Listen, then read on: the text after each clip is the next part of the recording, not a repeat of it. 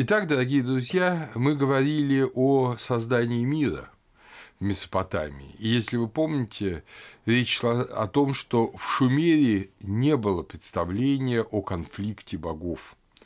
В Шумере было только такое очень, я бы сказал, зашифрованное повествование о том, что какие-то проблемы были. Помните, мы говорили об Энки и Нинхурсак на острове Дильмун. То есть была какая-то ошибка самого Энки, самого, если угодно, создателя мира. Но что это за ошибка, мы до конца понять не можем.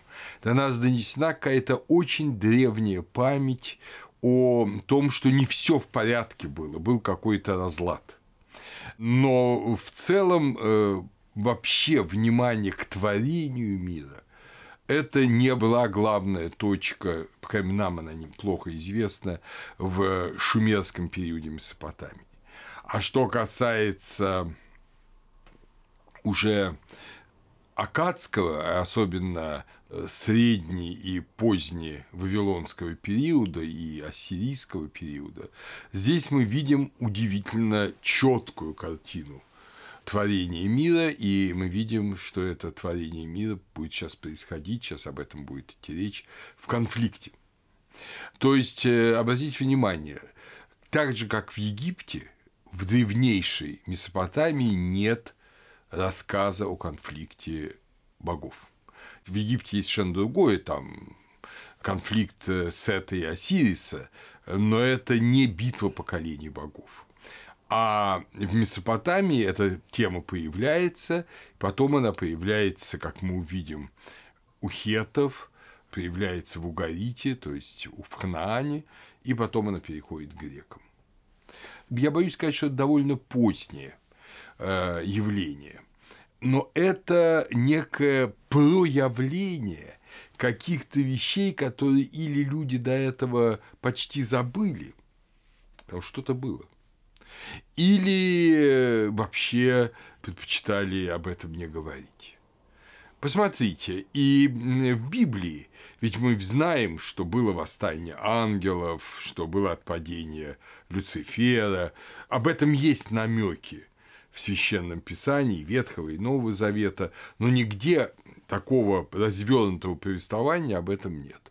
Да, в книге Бытия уже змей, коварнейший змей, Люцифер, Сатана появляется как уже свершившийся факт. А когда он стал таким? Или человечество не любит говорить об этом, но знает это. А вот сейчас, когда мы читаем вавилонский текст Энума Элиш, мы увидим с вами, как рациональное человеческое сознание проработало и показало все это. Для нас, для религиоведов до сих пор остается загадкой, что это. Это позднейшая рационализация вавилонских священников, или же это проявление, пусть какими-то деталями и чертами, от себя добавленными древнего предания. На мой взгляд, это, в общем, конечно, не такое творение вот того дня. Это, безусловно, актуализация некого до того непроизносимого знания. Однако вернемся к нашему повествованию.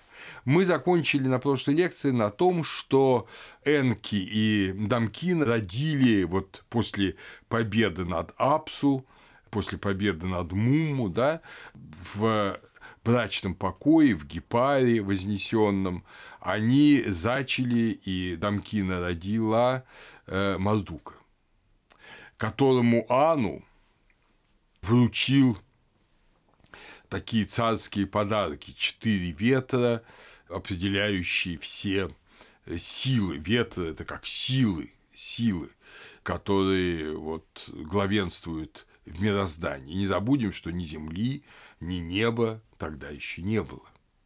То есть речь идет о том, что это в каком-то вот инобытии, в мире, где над бездной, я не хочу использовать слово хаос, в мире над бездной, Тиамат – это и есть бездна, тем, пустота, да, над бездной воздвигается некий вот уже божественный порядок, божественный храм, но еще не наш мир.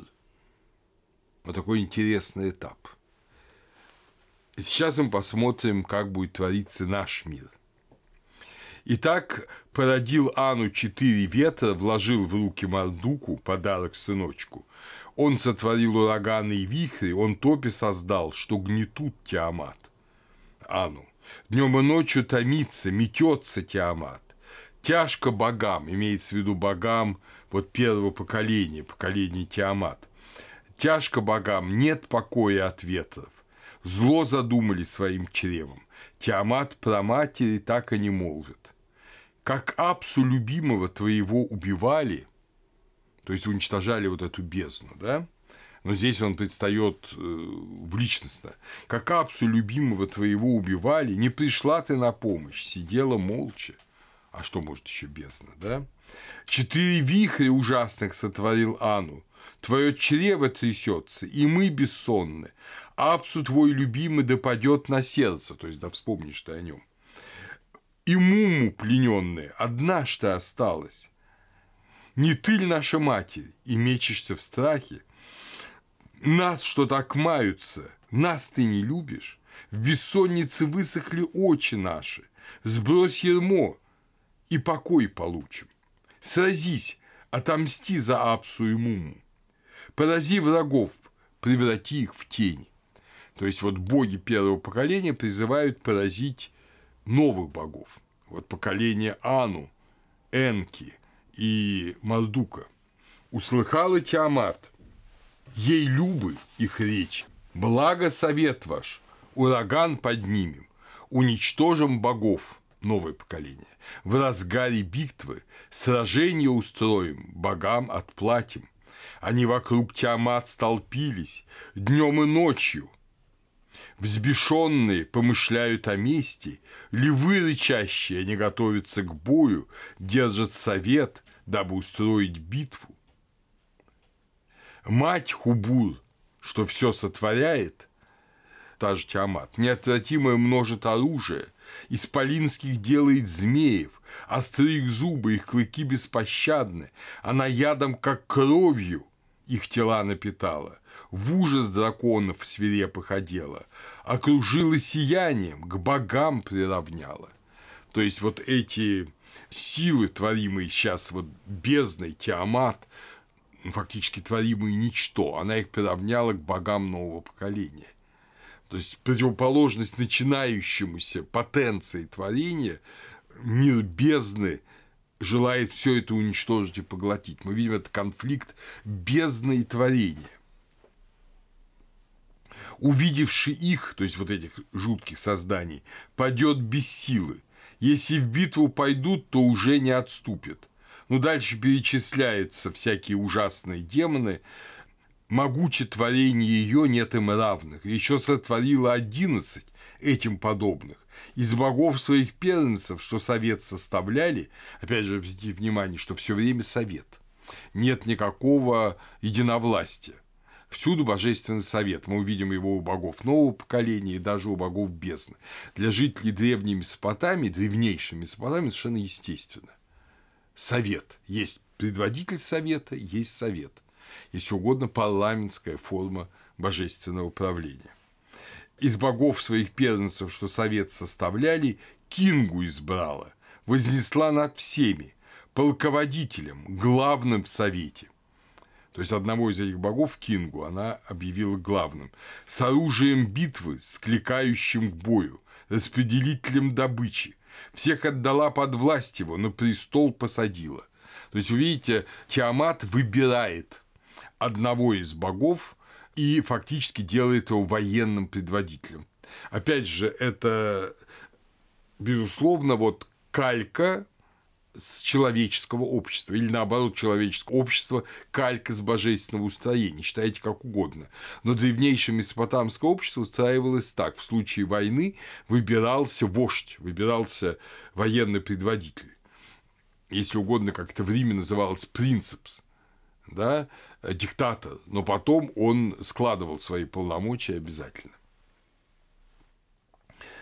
«Надо всеми в совете тебя вознеслая, все Божьи решения в твою руку вложила, всех ты превыше, супруг мой единый, над анунаками вознесу твое имя».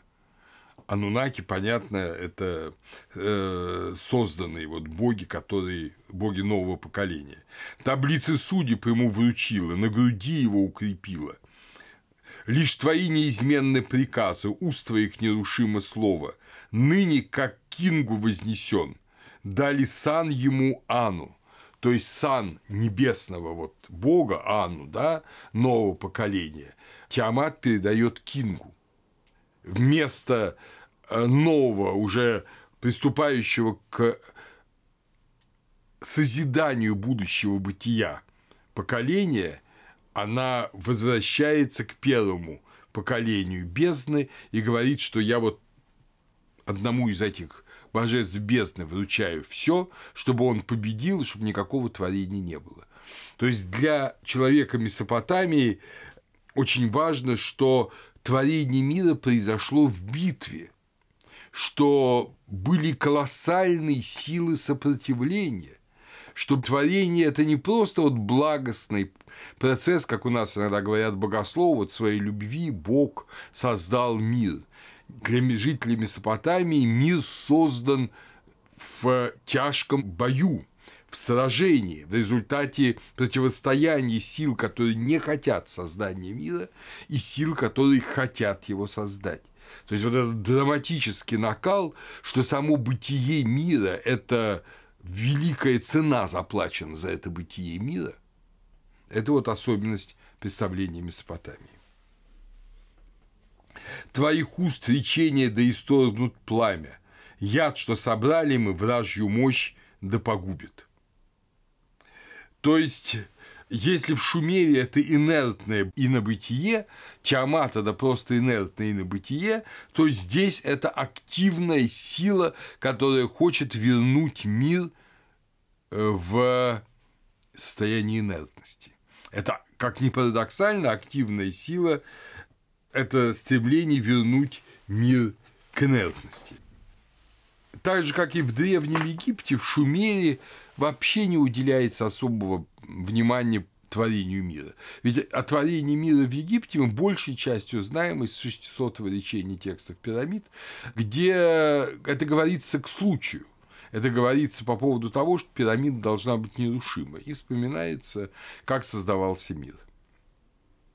Ну, мемфисский памятник еще тоже к случаю. А вот в Вавилоне это очень-очень направленное повествование. И вот после этого начинается, собственно говоря, вот предгрозовое состояние, состояние перед битвой. О том, что Тиамат готовится к битве против нового поколения богов, Энки сообщает Аншару. Аншар, как вы помните, это бог, ну, вообще-то, это один из богов Аншара и Кишара, это одна из пар богов, предшествующая, вот, как бы стоящая между Тиамат и новыми богами. Но здесь, опять же, раскроем, быть может, какое-то объяснение. Если этот текст действительно такого средневавилонского или нововавилонского происхождения, а так сейчас считают, то противостояние Вавилонии и Ассирии очень актуально. Аншар – это, с точки зрения Ассирии, это Ашур. То есть, это бог, который предшествует Ану, вот этому последнему поколению богов, и он бог Ассирии. Вот его надо опять вспомнить, включить, причем включить не как там что-то очень плохое, а вставить в иерархию не на первое место. Хотя вроде бы он древнее Мардука, но вы увидите, как виртуозно вавилонский повествователь, отдавая всю дань Аншару, ставит его, в конце концов, все-таки на подчиненное место. То есть, здесь момент политического памфлета тоже есть, на наш взгляд. Возможно, это мы и ошибаемся, возможно, это реальное мифологическое представление. Ну, как бы там ни было, в тексте говорит, что Энки сообщает Аншару, о том, что вот готовится эта битва, что делать. Аншар пытается уговорить Ану выступить против Тиамат, и Ану собирается это сделать, но лишь взглянув на Тиамат, он в ужасе отпрянул. Вот он взглянул в эту глубину бездны, и он не может, не может ни на что решиться. Тогда Аншар вспоминает о молодом Мардуке, который только что рожден и наделен всеми силами, и обращается к нему. И Мардук соглашается. Он говорит: если я мстителем за вас стану, чтобы Тиамат осилить и спасти ваши жизни, соберите совет, возвысьте мой жребий. В Упшукине радостно все вместе воссядьте, тот храм богов в Нипуре, да, небесном. Мое слово, как ваше, да решает судьбы. Неизменным да будет все, что создам я. Никто приказ моих уст не отменит. Опять же, как мы видим, совет богов. И к совету богов Мардук обращается, что он готов на это. Аншар созывается, я опускаю целый ряд моментов, они интересны, но у нас нет на это все время. Аншар собирает собрание богов, рассказывает им о предложении Мардука, и боги соглашаются на это. Они собрались и отправились вместе, все великие боги, что решают судьбу. К Аншару пришли, Упшукину заполнили, поцеловали друг друга, обнялись в совете. Мы себе представляем, как происходил и Государственный совет в том или ином городе Шумера, да, и ранней Вавилонии. Повели беседы, на пиру воссели, вкусили хлеба, вина испили. Сладкое питье внутрь их бежало, отяжелели плотью они от пива, возвеселились весьма, взыграла их печень, и Мардуку-мстителю вручили судьбы. То есть боги пришли в хорошее расположение духа и согласились вручить Мардуку судьбы неба и земли. После этого ему воздвигли престол почета. Пред отцами он сел для участия в совете. Сколько ж славен ты меж богов великих, несравненна судьба твоя, твое слово Ану. Мардук славнейший среди богов великих, ну и так далее. Вот его начинают хвалить. Вознести, не спровергнуть в руке твоей ныне, твои истинные речи, твои слова не ложны, ни один из богов твоих границ не приступит, ты опора и мудрость храмов божьих. В их святилищах место займешь ты отныне, лишь ты, о Мардук, наш отмститель, надо всей вселенной мы даем тебе царство, воссядь же в совете твое слово владычно. Да будет без промаха твое оружие, да поразит оно вражью силу. Кому веришь ты, спасена того жизнь, о владыка. Но бога, что злое замыслил, погуби его душу. Они испытывают Мардука. Действительно ли он столь силен, или он только кичится? Очень интересное испытание. Они положили перед Мардуком звезду. И он говорит: скажи, чтобы звезда исчезла. И звезда исчезла. Скажи, чтобы она вновь появилась. Она вновь появилась. Да, Мардук – творец и уничтожитель. Он все может. И после этого он идет э, на битву с Тиамат. Битва с Тиамат описана во всех подробностях. Но результат этой битвы очевиден. Тиамат повержена. Ветры, которые бросил в нее Мардук, раздули ее, а дротик, который он метнул, рассек ее. Мардук забирает ее сердце, забирает ее печень, он ее победитель. Ее тело раздулось, ее пасть раскрылась, он пустил стрелу и рассек ей чрево, он нутро ей взрезал, завладел ее сердцем, ее он осилил, ей жизнь оборвал он, труп ее бросил, на него наступил он. Как убил он предводительницу Тиамат, рассеялось войско ее, разбежались отряды, а боги-соратники, что с ней выступали, от страха дрожа назад повернули, убежали жизни свои, спасая. То есть бездна повержена, уничтожена. Но они убежали, но не до конца. Они в окружении оказались, ускользнуть не сумели. Он в плен их забрал, разбил их оружие, брошены в сеть, очутились в ловушке. По углам забившись, рыдали тяжко, понесли в наказание, в заключение попали. А одиннадцать тех, что грозили страхом, скопище тварей, что шло с ней справа, он бросил в оковы, связал им руки, все их воинство он растоптал под собою. И Кингу, что был над всеми главным, он сковал его, демону смерти предал Намтару. Он вырвал таблицу судеб, что достались тому не по праву, опечатал печатью и на груди своей спрятал. Как разбил, уничтожил он своих супостатов, как бык растоптал врагов надменных. То есть мы видим, что Мардук победил вот эту бездну и все силы бездны. И в некотором роде месопотамский апокалипсис случился до сотворения мира. Когда, помните, вот идет сатана, а ад следует за ним. Вот примерно такой же образ, жуткий, да, апокалипсисе, который там Дюрер изобразил на своей картине «Триумф смерти». Но все, как вы знаете, там повержено Христом, здесь повержено Мардуком. Мардук побеждает Тиамат, и дальше он творит мир. Воля богов исполнена. Он укрепил над врагами славу Аншара. Мечты Нудимуда, то есть Энки, исполнил Мардук храбрейше. Над богами закованными он закрепил победу. То есть он исполнил не свою волю, не свое желание. Ему боги дали свои силы, а он исполнил их волю, не обманул, он честно совершил эту победу и вернул, как мы увидим потом, он власть вернул Аншару, он вернул таблицы судеб Ану, это сейчас мы увидим, и он построил чертог, новый чертог над бездной. К Тиамат, что он одолел, он снова вернулся. На ноги Тиамат наступил владыка. Булавой беспощадно рассек ее череп. Он разрезал ей вены, и поток ее крови северный ветер погнал по местам потаенным. Смотрели отцы, ликовали в веселье. Дары заздравно ему послали. Усмирился владыка, Мардук, то есть.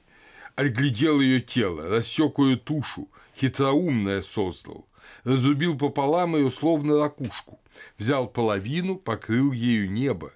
Сделал запоры, поставил стражей. Пусть следят, чтобы воды не просочились. Пересек небосвод, обозрел пространство. Подобие Апсу, чертог Нудимуда, он измыслил. Размеры Апсу измерил владыка, отражение его Эшарру создал. Эшарру кумирню он поставил на небо. Ану, Энлилю и Энки в их созвездиях святилищах устроил стоянки. Эшарру – дом множества. Это небесный храм. Он создает небесный храм для великих богов, Мардук.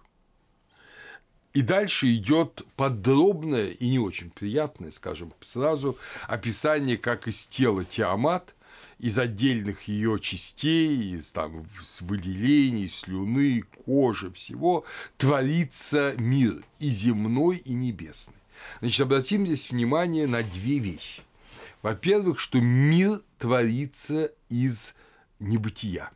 Вот Тиамат, да, тем, пустота, бездна. Из пустоты творится полнота, дом множества, Эншару. То есть наш мир – это преображенное инобытие. Как мы можем почувствовать, в Египте скорее была альтернатива. Сотворенный мир, помните, я всем говорил о этом пузырьке воздуха в океане Нуна. Значит, наше бытие в дружественном сверхбытие Нуна. Возможно, также было в Месопотамии в третьем тысячелетии и ранее. Но теперь вот этого инобытия, сверхбытия как бы нет. Есть мир, есть э, вот эта пустота, бездна, превращенная в бытие. Другое представление. Этот мир – это исчерпывающий мир. Да, в нем есть божественная область, вот это Эшарру, да, дом множества, вот этот мир богов. Вальгалла, да, вот это как у, у древних германцев, мир богов. Но это часть этого преображенного мира. Мир создан из небытия. И коль он создан из небытия, то, понятно, другого небытия нет и быть не может. Другое представление. И второе представление – это то, что это одна Тиамат. И земля, и небо, он же ее рассек как ракушку, да? Значит, соответственно, из половины ее создана земля, из половины небо, ее ноги использованы как столпы неба. То есть земля и небо – это одно тело. Если угодно, ну, конечно, со всеми оговорками, это одна органика, это одно естество. Земля и небо – это не принципиально разные вещи, это одно естество. Это второй очень важный момент. Дальше описывается, как Мардук устроил вот этот небесный мир как зеркало земного мира, а земной мир как зеркало небесного мира. То есть эти миры зеркальны. И движение звезд он устроил стоянки богам великим. Звезды планеты, подобие богов он сделал. Опять же, важный очень момент. Собственно говоря, халдеев, жителей Месопотамии, считали великими астрологами, знатоками звезд. И это представление, как вы понимаете, дошло до евангельских времен. И вы помните, что именно звезды подсказали трем магам, да, по-гречески это магос, прийти с востока и поклониться Христу. И они видели звезду Христа и шли к ней. Так что это знание того, что мир земной и мир небесный, звезда Христа на небо, ну, Христос-то родился в Вифлееме, вот это понимание, оно есть в Месопотамии. То есть, значит, эти звезды – это подобие богов, эти звезды – это не боги, так прямо и сказано, это образы богов, иконы богов, подобие богов, но те иконы, которые показывают волю богов. Поэтому, изучая движение звезд, сочетание звезд, планет, светил, можно понять волю богов. Это, собственно, вот принцип знаменитого халдейской астрологии. Дальше говорится о том, что он, Мардук, руководит... Да, вот он из Тиамат все это создал. Так создавал он небо и землю. Связь небес и земли скрепил он прочно. Затем он назначил свои ритуалы, установил свои обряды. Опять же, что такое ритуалы и обряды? Это их Мардук установил. То есть, великий победитель и создатель мира. Мир создает Бог из инобытия. Согласимся, что это очень не похоже на библейское. Да? Но ведь, с другой стороны, создание экс-нигилю из ничего – это то же самое. Тиамат же – это тем, пустота – это нигилю. По большому-то счету. Но это только активная пустота. Пустота, которая не желает творения космоса, которая пытается сожрать, обернуть опять космос в ну, хаос, да, в, в бездну. Но ей это не удается. Космос утверждает себя. И весь мир космичен. Места хаоса, места инобытия больше нет вообще. И небо, и земля – это части космоса. Затем он назначил свои ритуалы, установил свои обряды, бразды правления велел взять Эйе, Энки. То есть миром управляет Энки. Таблицу судеб принес, что забрал у Кингу, дар заздравный одарил им Ану. Говорится о том, что он стал Лугаль-дим-меранкия. Лугаль-дим-меранкия. Царь богов, неба и преисподней. Вот, собственно говоря, таков итог творения мира. Таков итог творения мира. И дальше, собственно говоря, Энума Элиш рассказывает о э, следующем, о творении человека. Мы сейчас к нему вернемся. Мы вернемся сейчас к этому творению, и, собственно, сейчас мы посвятим время именно разговору о творении человека, о создании человека. Но прежде посмотрим, как вот этот образ творения понимает такой, например, видный религиовед, как Джозеф Кэмпбелл. В первобытной мифологии он пишет: «Новое представление, вдохновленное цивилизованной жизнью», видите, я думаю, что это стариннейшее знание, принесенное и только актуализированное в Энума Элиш, а Кэмпбелл думает, что это отражение практики жизни. Но это наше обычное расхождение. Новое представление, вдохновленное цивилизованной жизнью, основывается на почти безумной, игровой, но потенциально страшной идее, что законы, управляющие движением семи небесных сфер, должны некоторым таинственным образом быть такими же, как законы, управляющие жизнью и мышлением людей на Земле. Вот это он очень четко заметил, что эти два мира, мир неба и мир Земли, если угодно, половина Тиамат, ставшая небом, половина Тиамат, ставшая землей, они сходны. Весь город, не только храмовый комплекс, теперь рассматривается как воспроизведение на Земле космического порядка. Не только храм, но весь город, то есть все сообщество, весь мир даже шире. Средний космос общества или мезокосм создан священнослужением между макрокосмосом Вселенной и микрокосмом индивидуального бытия, проявляя единство формы всех этих уровней. Понимаете? То есть, если до этого вот два уровня – это небесный мир, который создан из половины Тиамат, и земной мир, созданный из другой половины Тиамат, то человек творит в нем, это мы забегаем немножко вперед, третий мир – это общину, город, государство. Конечно, я думаю, Элиш – это уже крупное государство.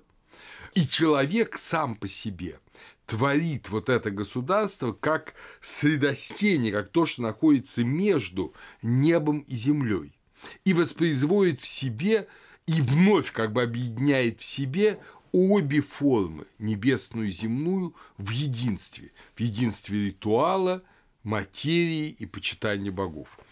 Мысль заключается в том, что, значит, царь является центром, как человеческий представитель проявленной небесной силы или солнца, или луны. Огражденный стенами город архитектурно организован, как разделенный на четыре части круг, центрованный осью святилища, дворца или зиккуратом. И имеется математически точный календарь, определяющий сезоны жизни города в соответствии с местонахождением солнца или луны среди звезд. Итак, мы видим, что вот этот организованный мир человек организует окончательно. А дальше мы посмотрим, как возникает сам человек. Пока людей нет. Пока человека нет. Это то время, когда есть только боги. Вот создан мир, и есть только боги. Это очень ясно, очень хорошо понимали в Месопотамии. И сейчас мы посмотрим, как это происходило. Это от начала начал, это сказание об Энки и Нинмах. Это древний шумерский текст. Вот послушаем его. История самого этого текста, который переведен Вероникой Афанасьевой на русский язык, переведен Крамером, она сама по себе очень интересно. Это э, находка в Нипуре, археологической американской экспедиции, привезенной в Пенсильванский университет. Мы должны себе представить, что все эти архивы, древние, они же в ужасном состоянии, это все разбито, разрознено. Вот везли в ящиках огромное количество осколков. И первый исследователь Лэнгдон в девятнадцатом году заметил, что два осколка имеют сходный текст. И этот э, сходный текст он расшифровал, перевел его э, в латиницу и опубликовал. После этого в тысяча девятьсот тридцать четвёртом году Эдвард Кьера обнаружил третий кусочек из этого же текста, но он не понял, что это третий кусочек, он подумал, что это отдельный фрагмент, его опубликовал как отдельный фрагмент. И в сорок четвёртом году Ноах Крамер, которому просто был дан какой-то дар собирать обломки, он увидел, что этот третий кусочек – это часть того же текста, который описал Лэнгдон из Нипура, и нашел четвертый кусочек. И текст более или менее, более или менее восстановился. Второй, хуже сохранившийся текст из Лувра. Вот есть два таких текста. И в сорок четвёртом году Крамер в шумерской мифологии, издан как раз в Филадельфии, он опубликовал этот текст. Текст этот крайне важен, исключительно важен. Опять же, как в шумерские древнейшие тексты, он не совсем нам понятен. Он невнятен, его надо расшифровывать в смысловом плане. Он доносит до нас знание какое-то очень и очень глубокое. Я повторю, о чем я говорил в конце прошлого цикла, что если в Египте мы имеем дело с текстами после религиозной революции, конца четвёртого, начала третьего тысячелетия, и новые тексты, они достаточно для египтян были понятны. Это были четкие ритуальные тексты, мы их не всегда понимаем, но для них они были понятны. То в Месопотамии, по всей видимости, такой революции, по крайней мере, в Шумере не было. И эти древнейшие, еще дописьменные воспоминания, эта древнейшая мифология, она вошла в письменный текст. Как всегда в этих текстах начинается все об ово, то есть от яйца, от самого сотворения мира. И дальше описывается о том, как создано человечество. Послушаем этот текст в переводе Афанасьевой. Она честно указывает на разночтение. От начала начал, от дней сотворения мира, от начала начал, от ночей мира, от начала начал, от годов сотворения мира, когда установили судьбы, когда анунаки боги были зарождены, когда богини в брак вступили, когда богини, садясь с богами, затяжелели, дали рождение. То есть э, это уже энергия, да, богиня – это энергия. Вот они, садясь с богами, дали рождение. Это значит, что божественные энергии стали и сливаться вовне. Примерно то же самое, что в Энума Элиш ветры, да? Тогда боги из-за пищи, пропитания ради, трудиться стали. Вот видите, это в Шумере это уже появляется мысль. Старшие боги верховодить стали, младшие боги корзины на плечи взвалили, боги реки, каналы рыли, под надзором насыпали землю, боги страдали тяжко, на жизнь свою роптали. Возможно, там употребляется не под надзором, а в орали, то есть в подземном царстве. Они вот это все делали. Обратите внимание, что уже мир создан. Вот этот момент великой битвы, повержения Тиамат и творения из Тиамат мира уже пройден. О нем здесь не говорится. Вот уже дни сотворения мира прошли, но людей еще нет. Этот мир лежит, ну, если угодно, неорганизованным, и боги сами его организуют. Они насыпают, там, кстати говоря, я уже опустил эти моменты, но в Энума Элиш говорится, что Мардук там насыпал землю над головой Тиамат, соорудил великую гору, там какие-то другие вещи, из ее глаз он вывел тигр и Ефрат, ну, так далее. Вот он, он тоже создает вот этот привычный мир. Здесь его создают в Шумере многие боги. Высшие боги надзирают, низшие работают. Это есть в шумерском тексте. Боги страдали тяжко, на жизнь свою роптали. А он в то время, разум-творитель, великих богов он всех созидатель.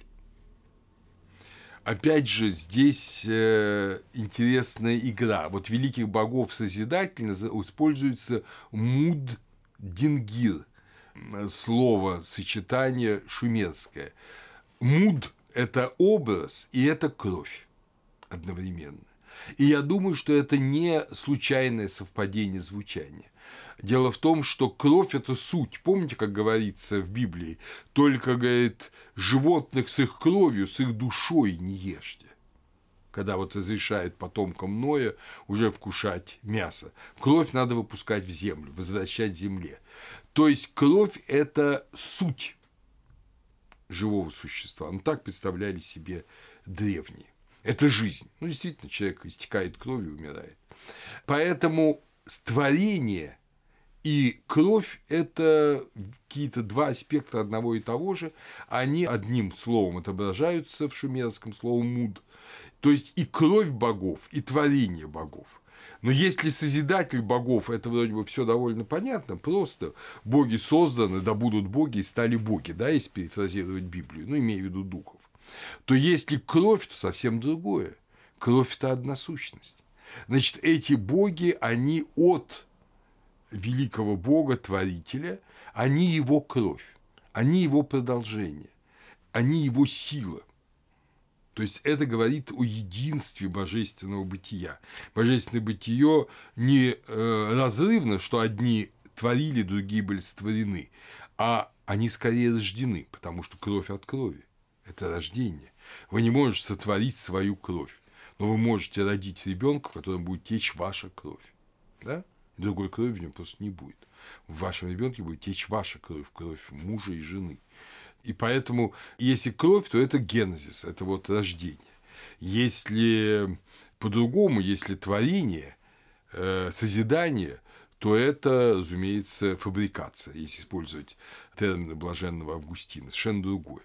То есть, а здесь непонятно, за одно и то же слово. Энки, значит, этот разум-творитель – это энки, да?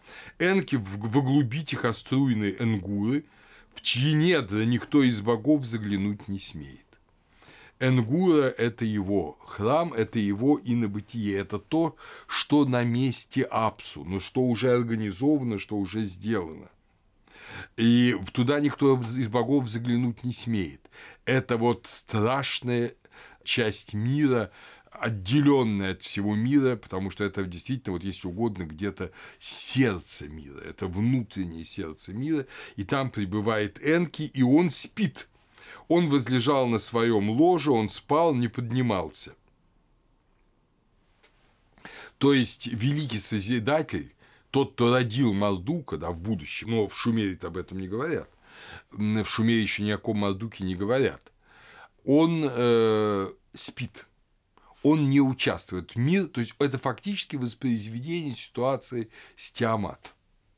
То есть, Тиамат ничего не делал, вот теперь уже создались боги, создалась земля, мир как-то сотворен, в нем работают боги, стараются все организовать, а Энки спит, Энки спит.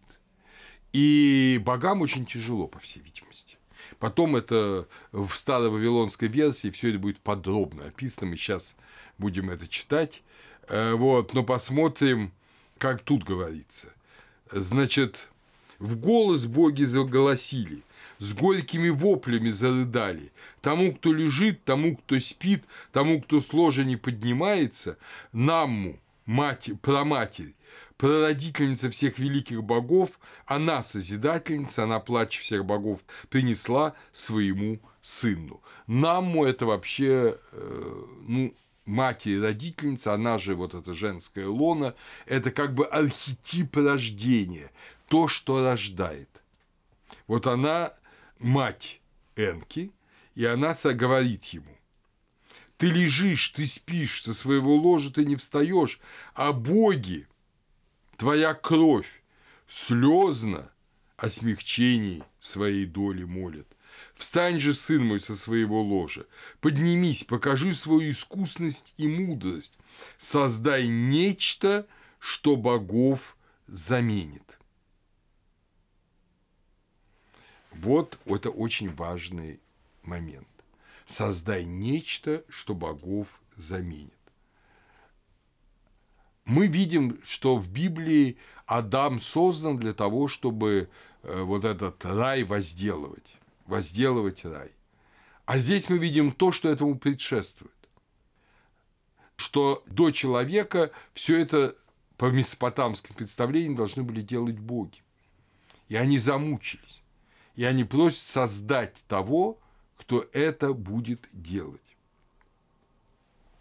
Создай нечто, что богов заменит, пусть оставят свои корзины.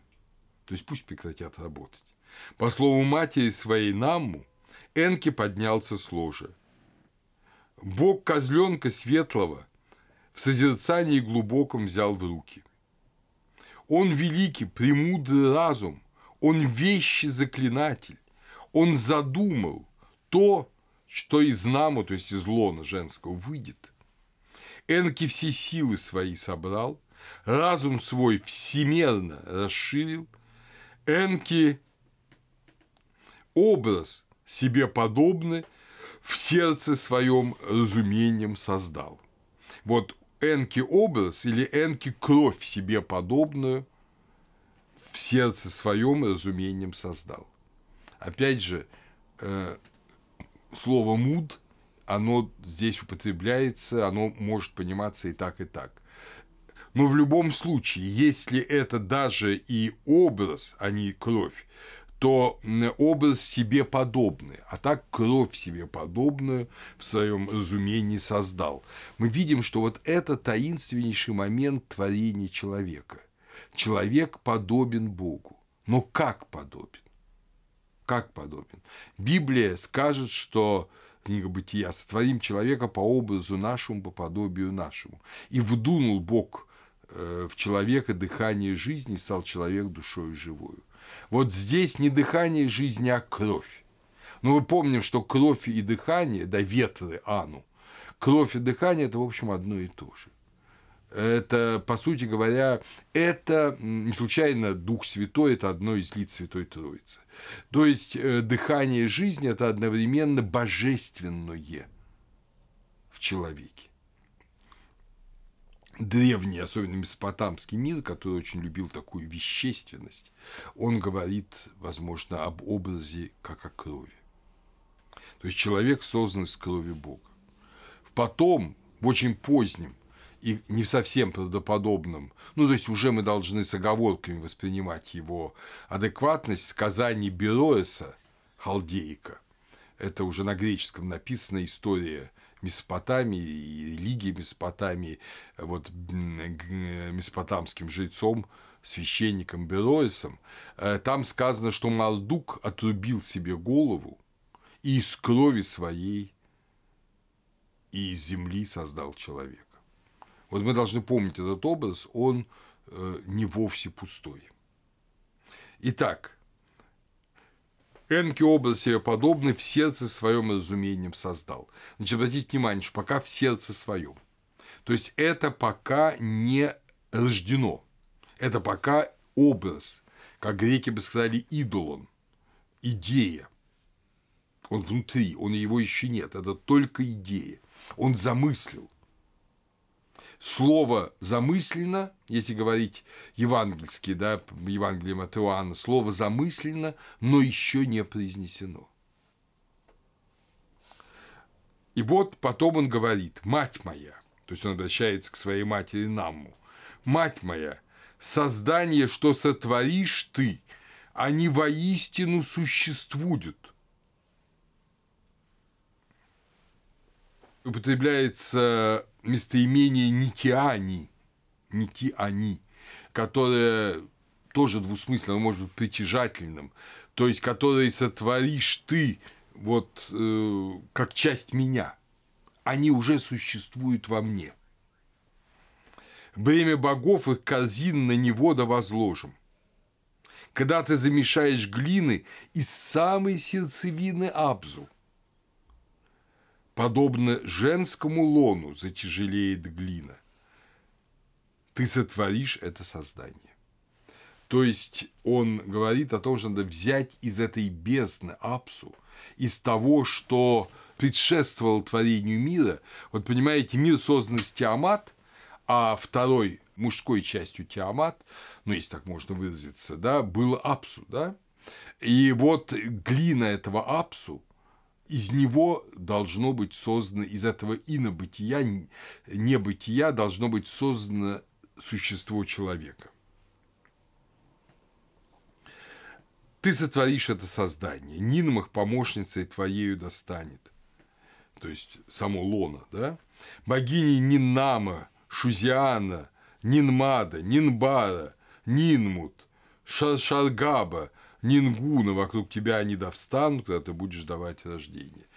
Мы не совсем понимаем этих семь богинь, что это такое, но вот они вокруг тебя станут, когда ты будешь давать рождение. Мать моя, когда судьбу ему ты назначишь, Нинмах корзин на него да возложит. Род человече да будет создан. Человечество из своего лона, создание твое в твоем водоеме, подняла к свету род человеческий. Вот дальше большие повреждения текста, большая лакуна. Вот. Но, видимо, человек создан таким образом. И в сорок шестой строке говорится уже о том, что создано некое существо царственное, вкушающее хлеб и тростник. Для Ана и Энлиля владыка Нудимут, ну, то есть Энки, зажарил чистого козленка, вот этого, которого он держал на руках, когда творил человека. Опять же, очень интересный образ. Образ, если угодно, опосредованного человеческого жертвоприношения. То есть, он создал человека, держа в руках жертвенное животное. И потом это жертвенное животное он приносит в жертву Ану и Энлилю.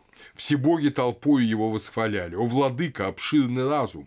Кто мудростью тебе равен, государь великий Энки, кто повторить твои деяния сможет? Словно отец родимый, ты присуждаешь сути, ты сам великие эти сути». Потом происходит интересная вещь. Они любят рассказывать, я не буду о ней рассказывать, если хотите, сами прочтете этот текст. Энки и Нинмах, только что сотворившие человека, они обрадовались во время жертвоприношений, жертвенного пира. Опять же, выпили, видимо, много.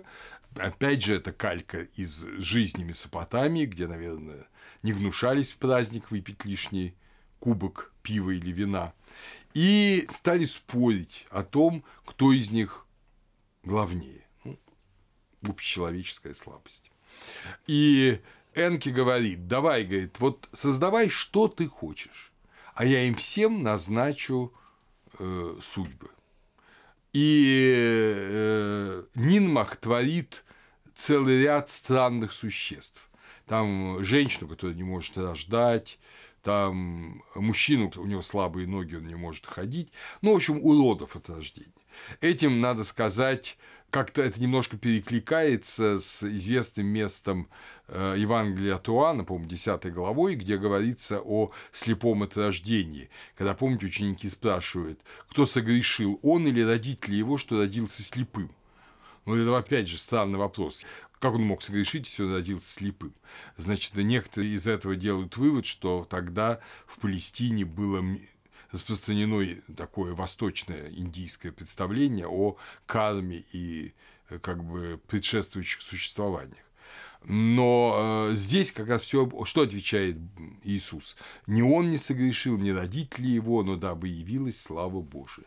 И вот здесь как раз явилась слава Божия. Всем этим, ну, не вполне полноценным существам, Энки назначает судьбы. Он же владелец судьб.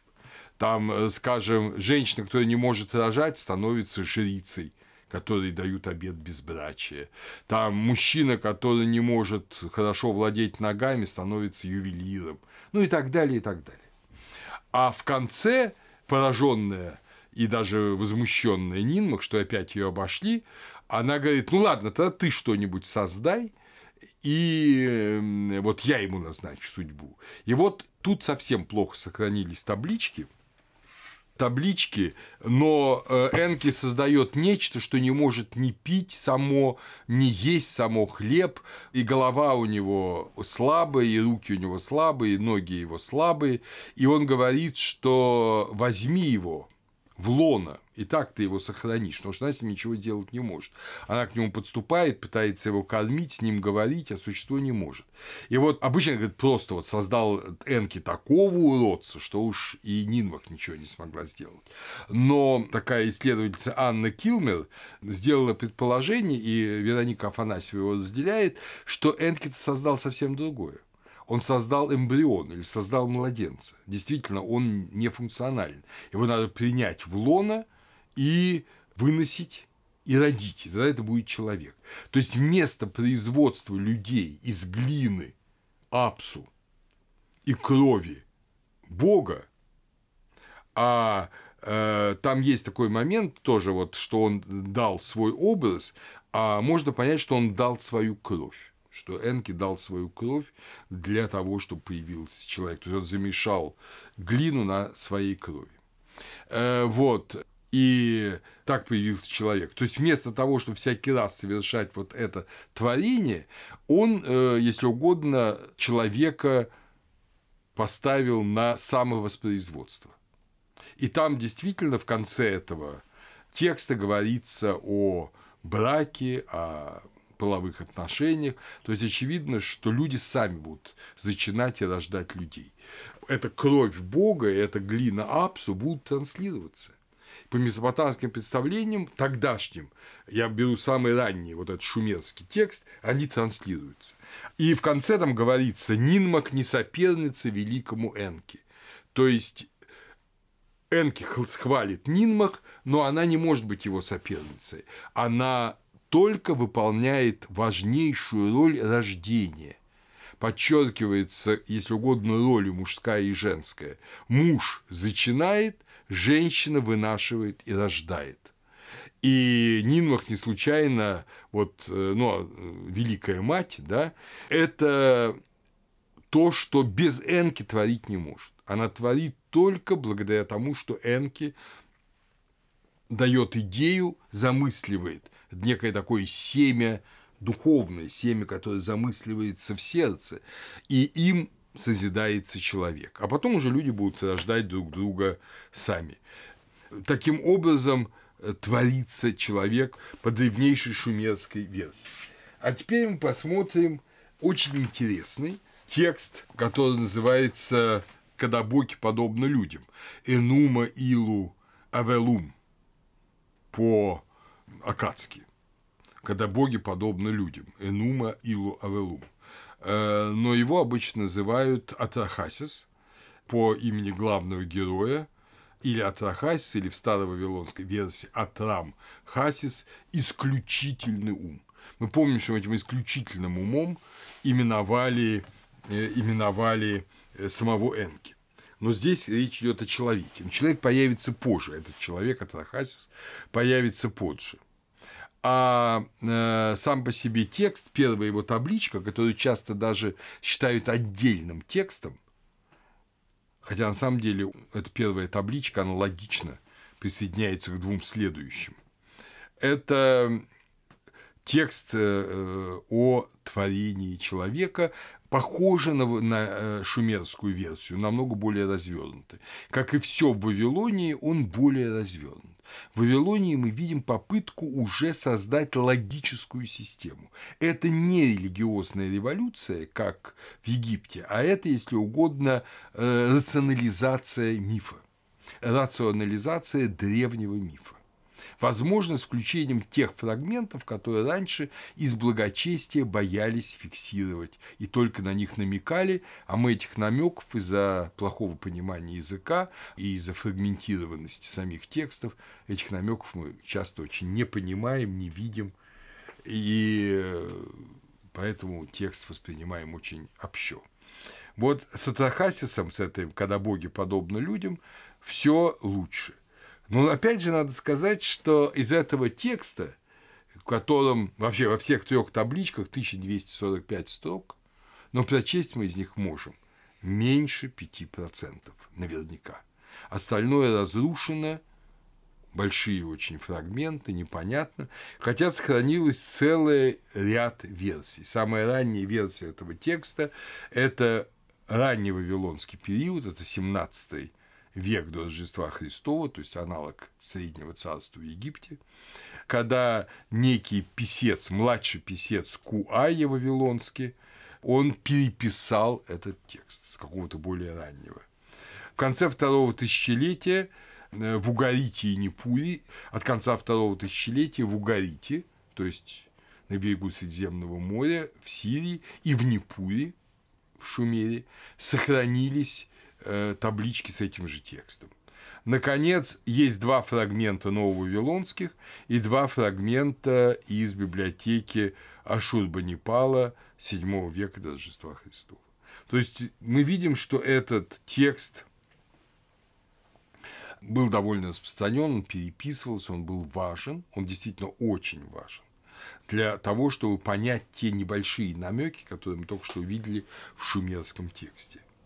Понятно, что вот когда все эти таблички были сведены, тогда э, была опубликована работа Лесо, эпика Атрахасиса, Атрахасис эпик, Babylonian History of Mankind, то есть эпос Атрахасиса, вавилонская история человечества.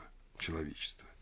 Вот, она опубликована в Восточной библиотеке в тринадцатом томе, в тысяча девятьсот пятьдесят шестом году. Но вернемся к этому тексту. В англоязычных антологиях, как правило, первую таблицу дают отдельно сотворение человека, а об Атрахасисе говорят, начиная со второй таблички. Но мы будем исходить из нашей традиции. Это перевод той же Вероники Афанасьевой. Хотя это и аккадский текст, но это ее перевод. Здесь, конечно, она какие-то вещи дополняла. На самом деле лакун намного больше, но она гениальная, совершенно, так же, как Крамер гениально соединяет таблички, Вероника Афанасьева гениально понимает текст. Вот она настолько всю свою жизнь работала с месопотамским текстом, что вот она научилась понимать его даже пропуски, какие-то лакуны, и поэтому я ей, в общем, доверяю. Тем более, когда она сама сомневается, она честно пишет, что здесь есть разночтение, здесь есть разные возможности понимания и, и так далее. Обратимся к этому тексту. Он настолько невероятен для нас, что может даже вызвать временами улыбку. Но послушаем. Когда боги, подобно людям, бремя несли, таскали корзины, корзины богов огромны были, тяжек труд, велики невзгоды. То есть, о том же самом, да, боги устраивают мир. Семь великих богов анунаков возложили бремя труда на егигов. Был Ану, отец их, вышним владыкой.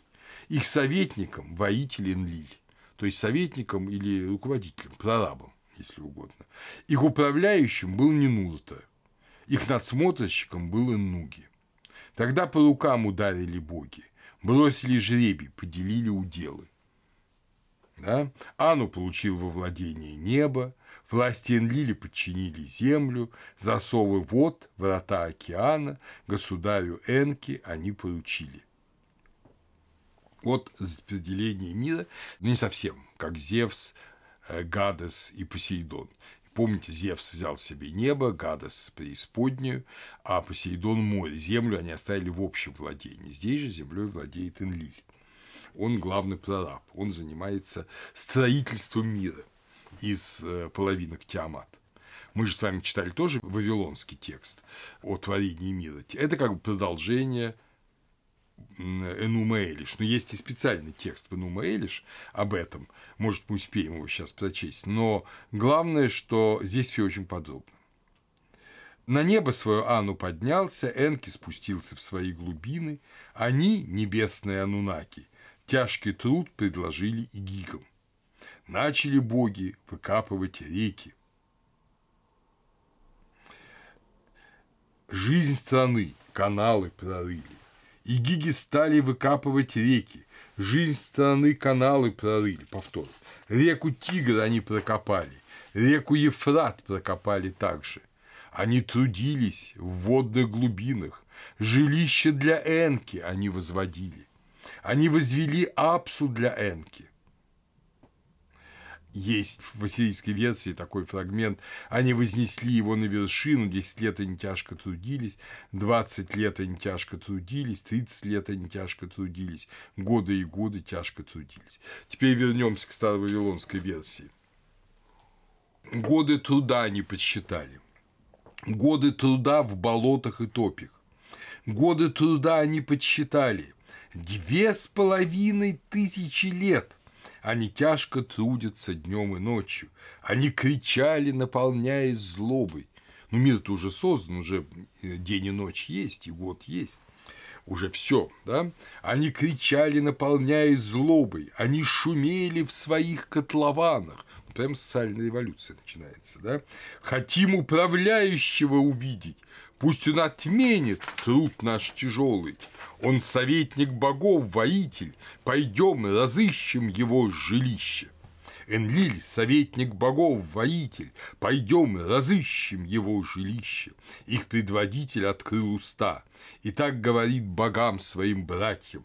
Все управители древних времен. Да, ассирийская версия. Неправедно был назначен Энлиль. Его заменим, другого назначим. Революция.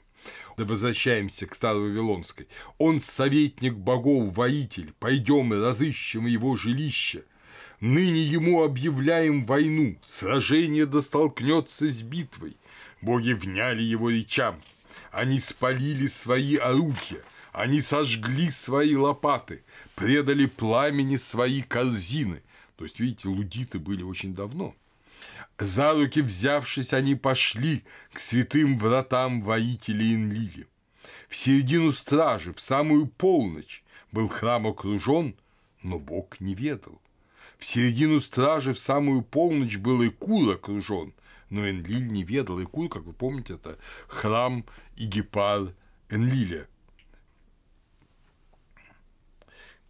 Калькаль услышал и был встревожен. Это привратник. Он открыл засов и глянул наружу.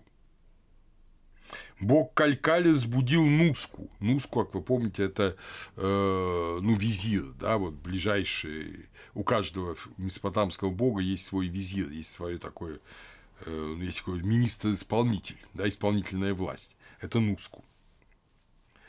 Бог Калькаль разбудил Нуску, шуму гигов они услыхали. Нуску пошел будить господина, с ложа его поднял. Господин мой, храм твой оцеплен, подошла битва к твоим воротам. О, Энлиль, храм твой оцеплен, подошла битва к твоим воротам. Энлиль открыл свои уста, говорит своему советнику Нуску. Нуску, закрой на засов ворота, вооружись, предстань предо мною. Нуску закрыл на засов ворота, вооружился, предстал перед Энлилем. Нуску открыл свои уста, так говорит воителю Энлилю. Господин мой, что-то лик твой бледен, почему ты сынов своих боишься? Энлиль, что лик твой бледен, почему ты сынов своих боишься? Позови, и пусть опустится Ану с неба. Энки предстанет перед тобою из Апсу.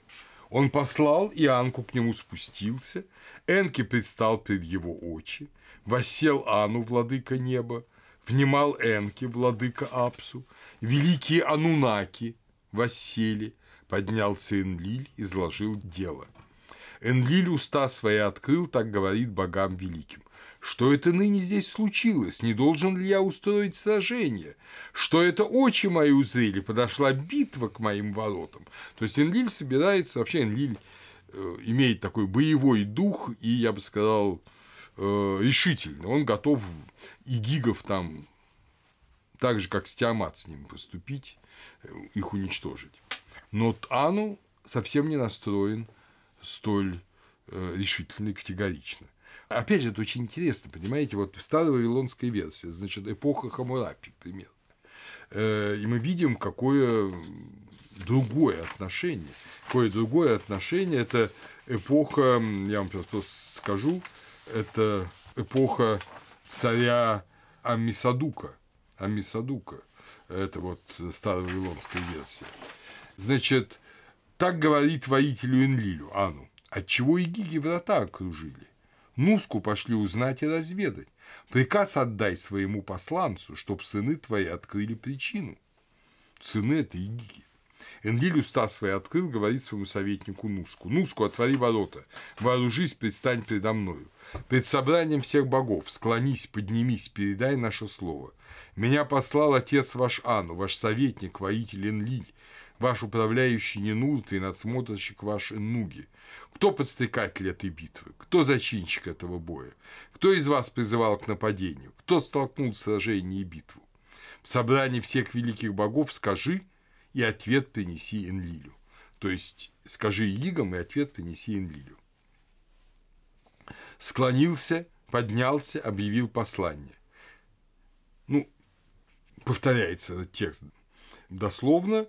И эти игиги ему отвечают. Все как один войну объявили. В котлованах нам положили трудиться. Непосильное бремя нас убивает. Тяжек труд, велики невзгоды. Ныне мы, боги, все как один. Идем к Энлилю, несем наше слово. Нуску взял свое оружие, пошел, склонился, предстал пред Энлилем.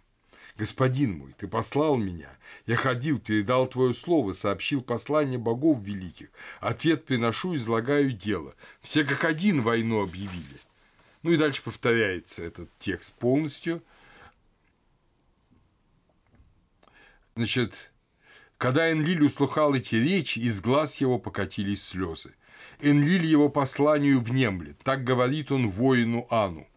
Благородно, там у себя на небе, закон укрепи, покажи свою силу. Когда адунаки пред тобою воссядут, вызови бога, ну, который зачинщик, предай его смерти. Ану уста свои раскрыл, так говорит богам своим братьям. За что мы к ним питаем злобу? Их труд тяжел, велики невзгоды. Каждый день не носят корзины, горьки их плачи, их стенанье мы слышим.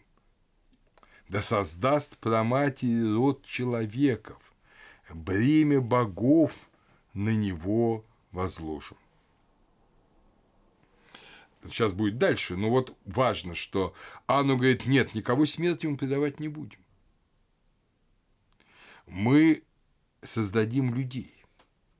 И чтобы боги не возмущались, мы людям поручим организацию земли. То есть, вот эта земля, этот божественный, удивительный мир будет созидаться людьми, которые для этого и будут созданы. Вы помните уже, что человек создан из глины Апсу и крови Бога. Он божественен, в нем кровь Бога. Но он создан для того, чтобы обустраивать этот мир. Вот это важнейшая месопотамская идея. Человек создан для обустройства этого мира. Не для того, чтобы быть рабом богов. Да, слугой, но слугой таким, который осваивает тот мир, в котором он сам живет. Поэтому, когда человек говорит, что это мой мир, что хочу, там то и делаю, для Месопотамии это дико. Мир божественный. Небо и земля подобны друг другу. Человек должен обустраивать земной мир подобно божественному, подобно небесному, делать землю подобной небу. Давайте подумаем, часто ли мы так делаем. Когда билет Или, праматерь, предстанет, да сотворит праматерь потомство, корзины богов носить человеку. Кликнули богиню, позвали, повитуху богов, мудрейшую маме. Вообще, надо вам сказать, что этот текст, вот эта табличка, она имеет... Почему ее англоязычные исследователи помещают отдельно? Потому что она имеет обычно отдельное значение, она используется, ну, если угодно, в природах. Ее читают в природах, чтобы облегчить рождение ребенка, чтобы облегчить матери рождение ребенка. И в этом смысле она кажется отдельным текстом. Но, с другой стороны, она часть вот этого большого повествования. «О праматери, творец человека, сотвори человека, да несет он бремя, да примет труды, что Энлиль назначил. корзины богов носить человеку. Нинту, она же маме, да, уста свои раскрыла, так говорит богам великим. Я не могу сотворить в одиночку, только с Энки исполню работу. Ибо только он освящает, пусть глины мне даст, и я исполню. Вот видите, оказывается, женское божество, так или иначе связанное с маткой, чревоношением и рождением, она не может создать человека. Женщина сама родить, зачать не может. Должен быть Энки, который замыслит, даст семя. Энки раскрыл свои уста, так говорит богам великим. В первый же месяц, в дни седьмой и пятнадцатый, я совершу обряд очищения. Один из богов да будет повергнут, да очистятся боги, в кровь окунувшись, из его плоти, на его крови, да намешает Нинту глины. Воистину Божье и человечье соединятся, смешавшись в глине, чтоб вечно мы слышали стуки сердца. Да живет разум Бога во плоти. Да знает живущий знак своей жизни, не забывал бы, что имеет разум. Представляете, какие высокие вещи? Да, ответствовали собрание, анунаки великие, что решают судьбы. В первый же месяц, дни седьмой и пятнадцатый, он совершил обряд очищения.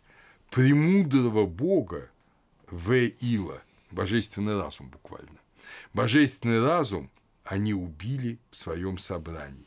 Из его тела на его крови намесила богиня Нинту глины, чтоб вечно слышались стуки сердца. Разум Бога живет во плоти. В этом вот конкретном случае очень похоже, что, смотрите, сам Атрахасис – это исключительный разум. Исключительным разумом минуют как раз Энки. Имя Бога не называется. Называется Веила, божественный разум. Возможно, сам Энки дал свою кровь, сам Энки прошел через смерть, чтобы дать жизнь человеку. То есть здесь не называется тот, кого убили, уничтожили. Бога это вообще убить невозможно. Вот, но из кого сотворили? То есть люди как бы из самого Энки сотворены. Вот на это намекает данный текст, а впрямую это не говорит. Разум Бога живет во плоти. Знает живущий знак своей жизни, не забывал бы, что имеет разум. Когда она замесила глину, позвала анунаков, богов великих, и эгиги, великие боги, слюной своею смочили глину. То есть, видите, присутствуют и небесные боги, и земные эгиги, на место которых должны прийти люди и работать. Они своей слюной смочили глину, слюна, как кровь или семя. То есть, их сила... Их сущность тоже вошла в эту глину. То есть, для жителей Месопотамии и Энки, и все анунаки, и эгиги, все присутствуют в человеке. В человеке вот этот огромный божественный потенциал. Если угодно, мир Месопотамии пусть политеистичен. В нем есть там и Ану, и Энки, и Энлиль, но весь политеизм Месопотамии соединяется в каждом человеке в единство. То есть, если угодно, человек сам по себе есть единое божество. Он монотеистичен, человек монотеистичен. Он объединяет множество божественных энергий в себе воедино. Он божественное единство. Вот как глубоко понимают жители Месопотамии, понимали жители Месопотамии творение человека. Маме раскрыла свои уста, так говорит богам великим. Вы приказали, я совершила. Вы Бога повергли, его разум, я вас избавила от работы. Ваша корзина дала человеку. Теперь вам достанется крик человека. Такая вот фраза, мы поймем ее смысл, видимо, на следующей лекции. Но важно то, что если раньше кричали боги, если раньше эгиги возмущались, то теперь возмущаться будут люди. Крик человека вы услышите. То есть, если угодно, возмущение на богов будет услышано богами. Это не будут безропотные рабы, они же имеют божественную природу. В сущности, мало что изменилось. Да, боги освобождены, но человеки – это те же боги. Те же боги. «Я же сняла с вас ярмо, дала вам свободу». Едва услыхали они эти речи, кинулись к ней, целовали ноги. «Прежде мы матушкой тебя называли, теперь твое имя владычица Божья». Они отправились к дому судеб. Эйя, государь и мудрая маме, Энки, да, богиня рождения, собрались, пред нею глины они натоптали, она начала говорить заклинания, те, что Эйя давала ей, пред нею сидя. Когда же завершила она заклинание, отломила четырнадцать ломтей глины, семь она положила направо, семь она положила налево, кирпич посередине между ними, ну и так далее. В общем, таким образом сотворены семь мужчин и семь женщин, а дальше, опять же, будут уже люди сами рождать друг друга. Значит, говорится, опять я там пропускаю вставки из ассирийской версии, возвращаюсь к старовавилонской, здесь уже говорится о рождении ребенка. Пусть растут у женщины груди, пусть борода растет у мужа, щеки юноши пусть покрывает, пусть отныне и вовеки, да возлягут вместе жена и супруг ее. Собрались богини рождения, воссела Нинту, посчитала сроки, судьбу судила на девятый месяц. Ну, девять месяцев беременности, да, и когда пришел девятый месяц, назначенный срок, раскрыла лона сияющим, полным от радости ликом, с головою покрытую, повивание совершила, опоясала чресло, благословила, муки насыпала, кирпич поставила, это я сотворила, мои создали руки, в дом жрицы Кадишу да войдет повитуха, а когда начнет рожать, рожениться, разрешится от бремени мать младенцем, на девять дней кирпич да возложит, ну и так дальше, и так далее. Дальше уже прославляется традиция, вспоминается Иштар, пусть Иштар в доме свекра ликует, в назначенный срок да совершатся судьбы. В общем, все это великолепно, прекрасно, человек создан, человек нес свое бремя, чистоту жилищ млили люди, сын отцу своему был опорой. В Энума Элиш, собственно говоря, рассказывается то же самое. То же самое в начале шестой таблицы. Там есть несколько важных моментов. Я сейчас быстро это прочту в конце. То же самое. Мардук, речи богов услышав, сердцем задумал искусное сделать. Уста открыл он и молвил Эйе.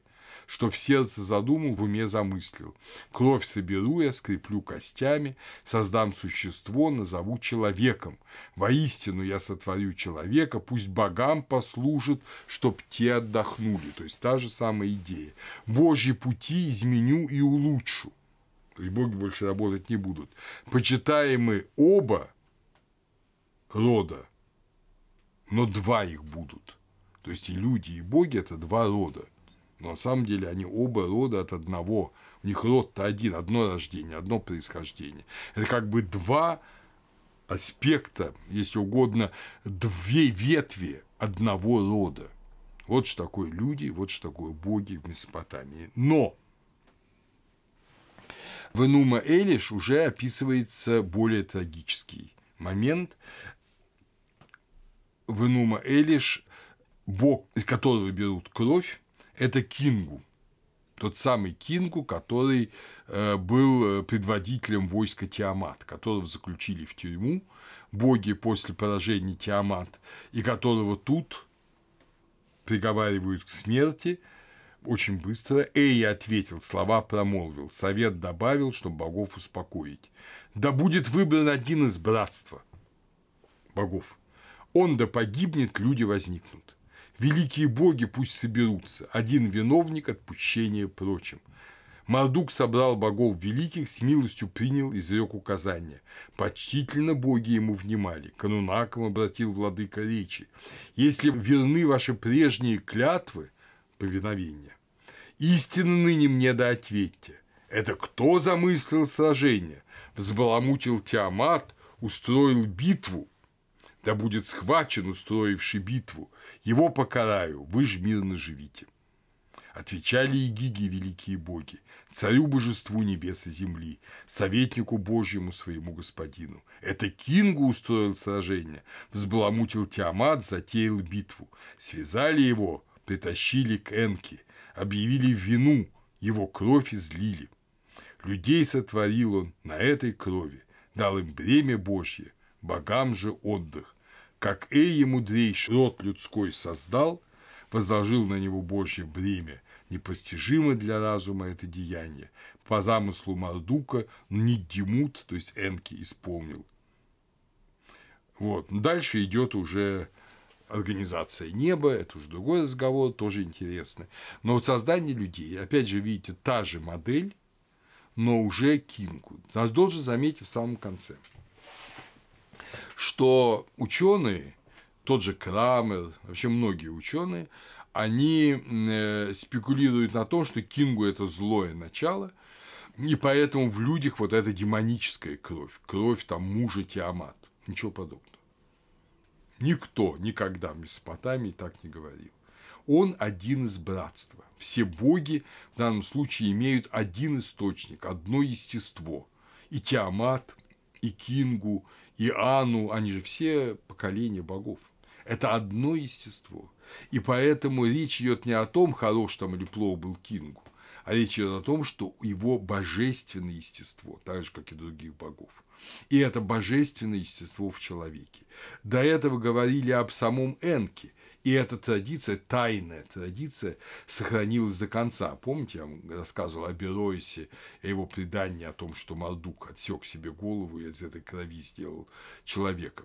Вот. Но в Энума Элише, видимо, священники решили, что этот вариант слишком великий, надо как-то его несколько прикрыть, скрыть, и говорят о Кингу. Это вот единственное. В Энума Элиш это единственное такое место.